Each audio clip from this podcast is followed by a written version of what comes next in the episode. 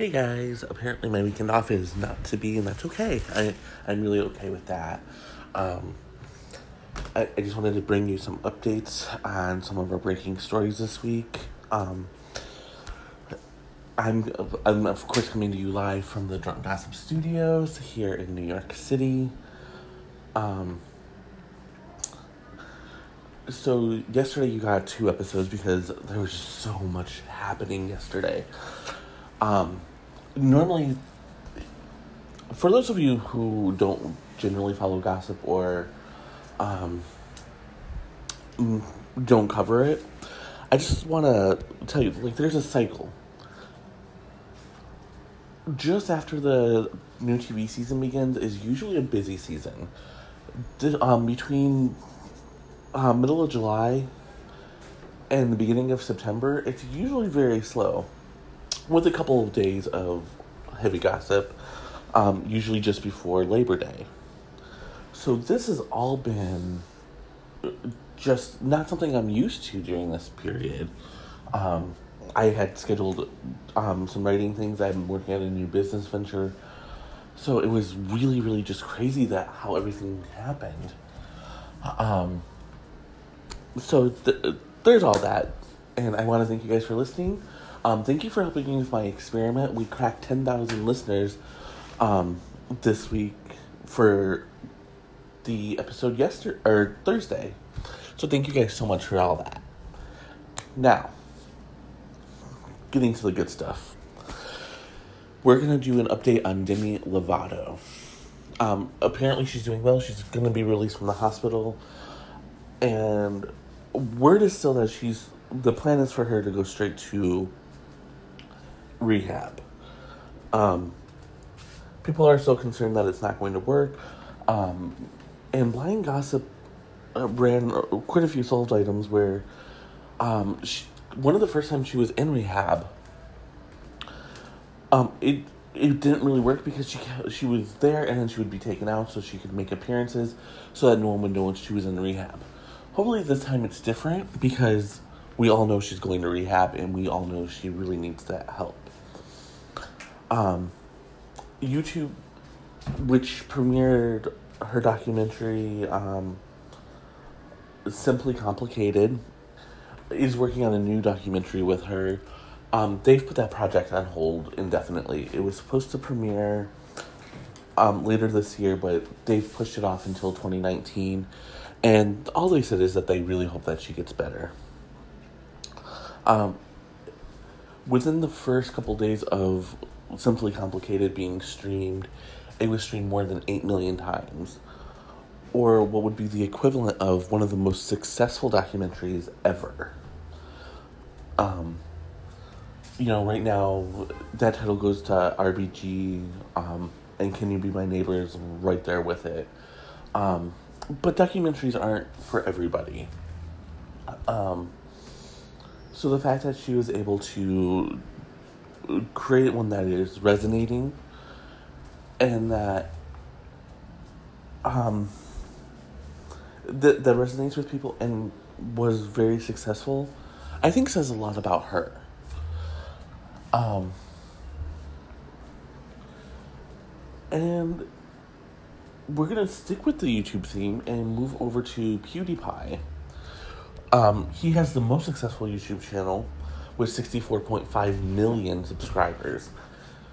He is probably the very definition of a YouTube star success. He's also a douchebag. He has made racist and um, anti Semitic and just horrible, horrible jokes. Well, he joked about Demi Lovato. Um, he created a meme where she was asking for money for a hamburger and then went and bought drugs with it. And the backlash, I, you know, most of the time I don't cover YouTube stars because I, I don't want to say they don't have talent, but they're just not my cup of tea. I'm sure they're all very talented in their own way and they are creating content for people to consume. But I don't really consume anything from YouTube except for music videos. So anyway, so um but yeah, he he created this meme and then the backlash there was such an immediate backlash that he had an apology ready. And he was like, I'm so sorry, you know, blah, blah, blah. I didn't realize it was like bullshit. You are a bullshit liar there, sir. Someone overdosed on heroin or meth or whatever she overdosed on. And you're going to claim you didn't know? No. Mm-mm. That doesn't fly with me. I'm sorry, it just doesn't. It really doesn't. But what does is I'm going to go make me another screwdriver. You know, calcium. Yes, Mandy, I know you can't get calcium from orange juice. Just don't tell my doctor that. I'll be right back.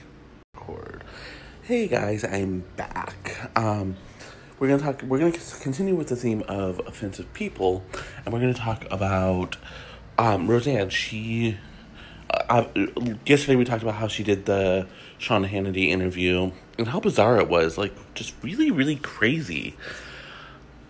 And she, I don't know, like it, it's like she's lost her ever loving mind. Um, and we talked yesterday about her having multiple personalities and whatnot. Um, Mandy asked me if she was integrated. I she was. I don't know if something made her break or um, what's going on with her at this point. Um, but the ladies of the View talked about um, Roseanne's apology, and Joy Behar surprisingly stuck up for her fellow comedian, and and said, "I think she's being really sincere." Um, you know, I, I, I believe her. And Meghan McCain was like, no, mm And they were talking with Rabbi Shmuley, who is the one that interviewed Roseanne first and um, continues to work with and guide her. And he was kind of more blase about it all. Um, he was I don't want to say he was um, very anti, but he was very much like, yeah, you know, she's never exhibited racism or bigotry or anything like that. And Meghan McCain, here's the thing I, I never in a million years thought I would agree with Meghan McCain about anything. You know, I know she's more moderate and not really um, hardcore conservative Republican, but I, I just, you know, whenever someone sits in the conservative chair, I always think I'm going to disagree with them. Um, but she was like, she baked, she dressed up as Hitler and baked little gingerbread cookies that looked like Jews. Preach it, girlfriend, yes. Now, I get that it was satire, and as someone who writes satire himself, I understand. However, there's just some lines I believe you don't cross. That's one of them. I just don't believe you crossed that line, and she crossed it. And I know that people are going to argue with me and say, well, you know, this, that, or the other. Thing. Bullshit. That is bullshit. Okay? You can't dress a pig up and call it a woman.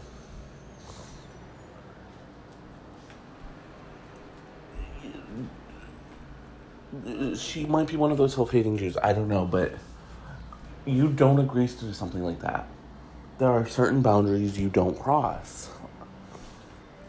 Um, I, I'm really disappointed that no one pointed out that she called um, Susan Rice um, an, an ape with low-hanging balls. But the fact that someone pointed out that she did dress up as Hitler, and the, and that that someone was Meghan McCain, makes my heart happy because it means that she's not getting away with this bullshit. Um,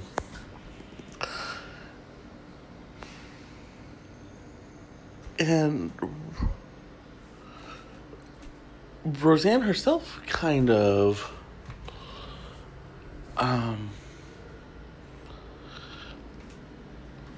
like she's not helping her case about not being racist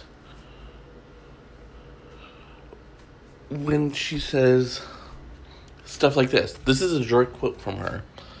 I was afraid to go out, and also because when you're called a racist and you live on, on an island full of brown people, it's kind of terrifying. Who the fuck thinks that's okay to say? Oh my god. I need this woman to shut up. I need just no one else interview her. Let her go back to her banana farm and live her existence without any media because she has lost her ever loving mind. It's not that you were called a racist, Roseanne. You are a racist. And you just proved it in that statement. Because if you weren't a racist, you wouldn't have called them brown people, first of all. And secondly, if what you said wasn't racist, you wouldn't be afraid to show your damn face. And my face needs some some alcohol in it, so I'll be right back. And I'm back, guys. Sorry, I get really worked up with with that whole Roseanne thing because clearly it was racist. Um, but I'm calm now, and I just before we get into this next segment, I just want to let you know um, that the next two segments are about Les Moonves, but um, I'm gonna be focusing on the other two people um, that are in the saga with Les. Um, the first up is going to be his wife Julie Chen, and then uh, the next one will be Ronan Farrow. Uh, the reason why I'm I'm doing that is because, well, what Les did was bad. It's these two right now that are making the headlines and um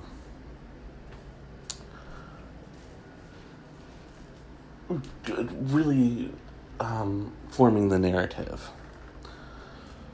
So if you guys don't know, Julie Chen, who is the host of Big Brother, Celebrity Big Brother, and um, co host of The Talk, is married to Les Moonves. Um, and they've been together for 14 years, or they've been married for 14 years. Uh, there's a little bit of a scandal, though, because Les was married and then two weeks after his divorce was final, he married Julie Chen. And uh, every single article that I've read about um, Julie Chen has brought that up um, in, regards to the Les Moonves story. I don't know quite why that is. Um, and and I fully anticipate her um, speaking on this on the next live show, the talk, which I believe is Monday. Um, but since I don't watch, I'm not 100% sure. They could be on hiatus at this point. Um, but I, I do, I do really expect them to address this issue because it would be too, too bizarre if they didn't. Um, so here's what Julie Chen had to say. Um, and this was released on Twitter and I believe Instagram and also Facebook.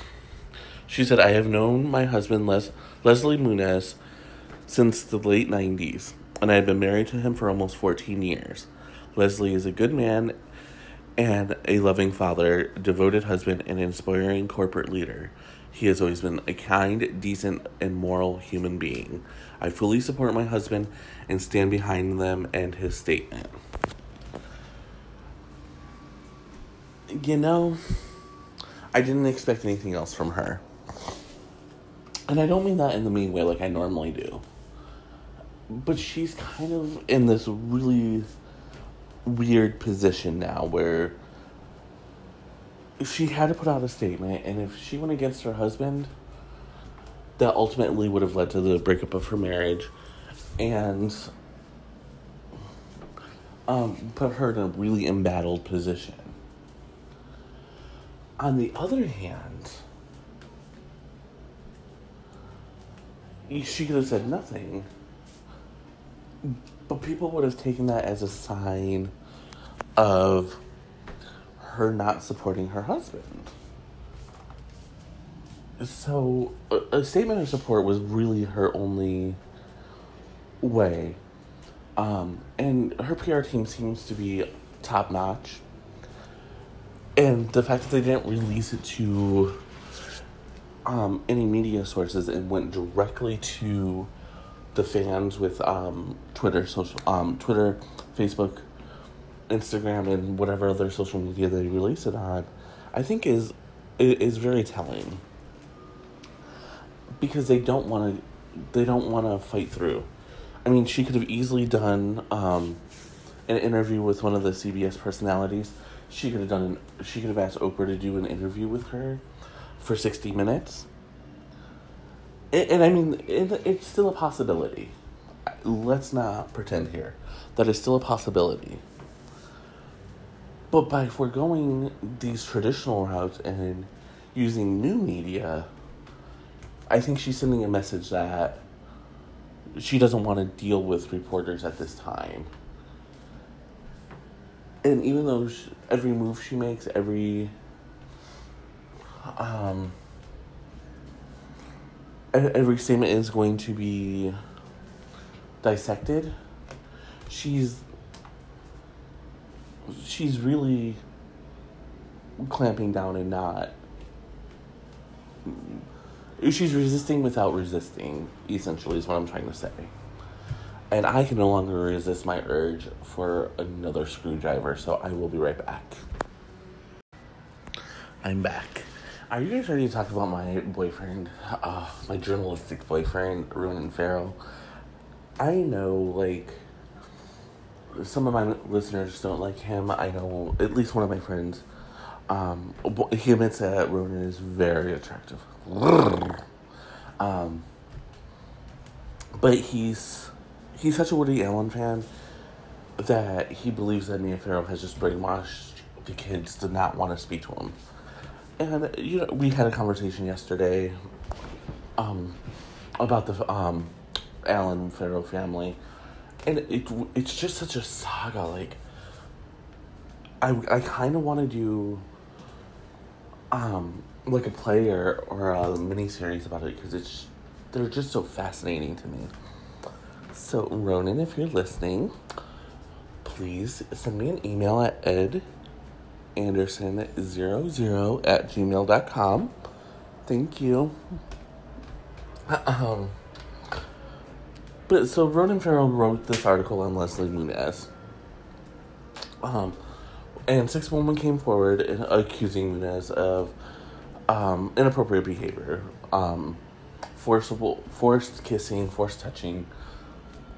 And one of them has said, um, and I, I don't know if if I caught her name, but basically she said it was all very calculated, like they knew exactly like he knew exactly what he was doing and had done it before.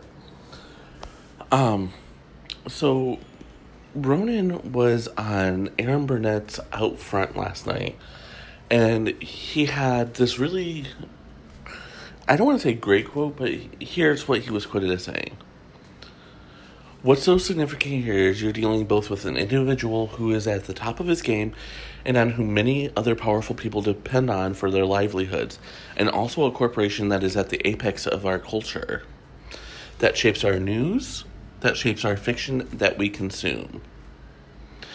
And as it turns out, in many facets of the company, we do say that there are, are a string of examples manifested in litigation and complaints inside the company where people said, This happened to me too. This wasn't just Les Moonves. This was a culture of protecting powerful people. What's what's significant here is not these very dis, uh, disturbing details, but this seems to be a, a part of a pattern of retaliation. And I mean, so what we've learned so far, um, aside from the whole Me Too movement, I just want to put that to the side for a second. Um, what we've learned so far about these Me Too stories is that there are no um almost every publication that's worth its journalistic salt goes through a stringent, a stringent verification phase. So Ronan could have very well wrote this piece six months ago, and only ju- the New Yorker just only now got the okay to run it. Because, first of all, no one wants to be sued for libel, and more importantly, no one wants to bring someone down without evidence, and that's what we're seeing here. Um, everyone wants some evidence. And and they're getting it. Slowly and surely they are getting it. Um you know this is just one of those things where ronan really put in the time in the investigation and it, it's really paying off and he's right. It is you know what we're seeing and um, you know, CBS was at the center of a, um, again, it was a mini scandal, but they had no diverse leads. It was all straight white men for a very long time, and this that was for the dramas and the sitcoms. Um, and and then they started diversifying a little bit and whatnot, but there was um, this quote is what I think is very important here. Um, Ronan said, Taking down Les Moonves is not what's important about the New Yorker story. It's bringing to light these kind of stories, which I think will resonate both for women and for women and men in many industries. And that, and then he continued to say that he would never use his position with the New Yorker um, to harm anyone's career these people are harming their own damn careers by acting like they're owed sex from men or women or both. Nobody is owed sex. You know, I don't care if you've been married for 20 years and you feel like your spouse should be putting out. If they don't want to, they don't have to. Marital rape is a thing. Saying no is an option for everybody. And let's not forget that. I will be right back. And I'm back, guys. So this we're doing a blind item, um, and but it's not really a blind item, at least not really. Once you hear it, you'll understand what I mean. Um, this blind item comes um, from uh, ugh, comes to us from our friends over at blindgossip.com. It's called "They Do Not Want to Save the Date." Um, it obviously it's about a wedding. Hmm, who could that be about? Let me read it for, to you. This wedding between two celebrities could be taking place sooner than anyone thought, and his family is not happy about it at all. His family is in a panic because he's keeping them at a distance and spending all his time with his fiance. Now he's talking about date as being so important to him that he wants to share it with his fiance. His family thinks that might mean that he is planning to get married on that date. The family is really worried about his decision making. He's done a lot of dumb things in the past year, so they definitely don't think it would be smart for him to try and use the calendar as an excuse to rush into marriage. And like I said, if you if you're not sure who that's about, just take a wild, wild guess okay, it's obviously Pete Davidson and Ariana Grande. Um, there were just uh, multiple stories throughout the last week or so about their wedding date being August 4th, 2018. Now, why is this important? Because if you write it out, it's 8418, which happens to be the number of um, Pete's dad um, fire um, firefighter badge. Um, and there was a whole controversy surrounding that where people didn't think that um, Pete should be giving the, um, the badge to Ariana Grande, especially when he gave his ex a replica of it. Um, you know, to each your own. They're they're they're grown ups ish, I guess. I mean, they can drink and vote, lick donuts. So, you know, more power to them if they want to get married. Um, adding fuel to a rumor that they're getting married um, on August 4th is the fact that it falls on a Saturday this year. And, of course, Saturday is a big day for weddings. It, you know, if they if they do get married, that means, and this is not an exaggeration, that they have been dating for less than two months before they got married. I'm not saying it can't work out, but I am saying they're dumb for trying this. And I'm not sorry about that.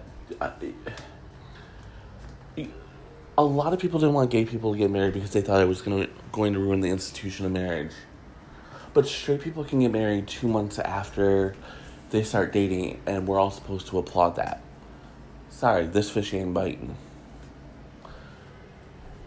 You know, um, I had a talk with a with a friend the other night about relationships, and, and she made a really good point, and, and I do agree with her that sometimes you know you love somebody five minutes after you meet them. That's fine. I get that. I wouldn't marry somebody after dating for less than two months, though. It, I mean, given my family history, that's not that's not really all that surprising. But um, just me as a person, like leaving the family history out of it, there seems to be this rush now where you have to be married. You have to.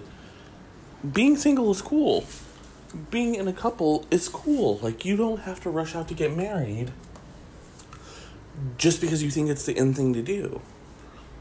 You know, nobody was rushing out to have anal sex when the gays said anal sex was cool. Oh, okay, maybe they were. I don't know. I wasn't alive then. But you know what I'm saying? Like, just because gays can do something or gays say something's cool, it seems like everyone else has to jump on the bandwagon. Take your damn time. Get to know your damn partner. And thank you for taking your time to listen to me. Um, this has been another episode of Drunk Gossip. I don't know, um, depending on if, if, if stories keep breaking like this. If it does, then I will be back um, either um, tonight or tomorrow with a brand new episode. If not, the Demi Lovato full report will be out um, within the next few hours. I'm also thinking about putting together a full report on the Leslie Moonves story, um, but that will come probably tomorrow. Again, thank you for listening and cheers.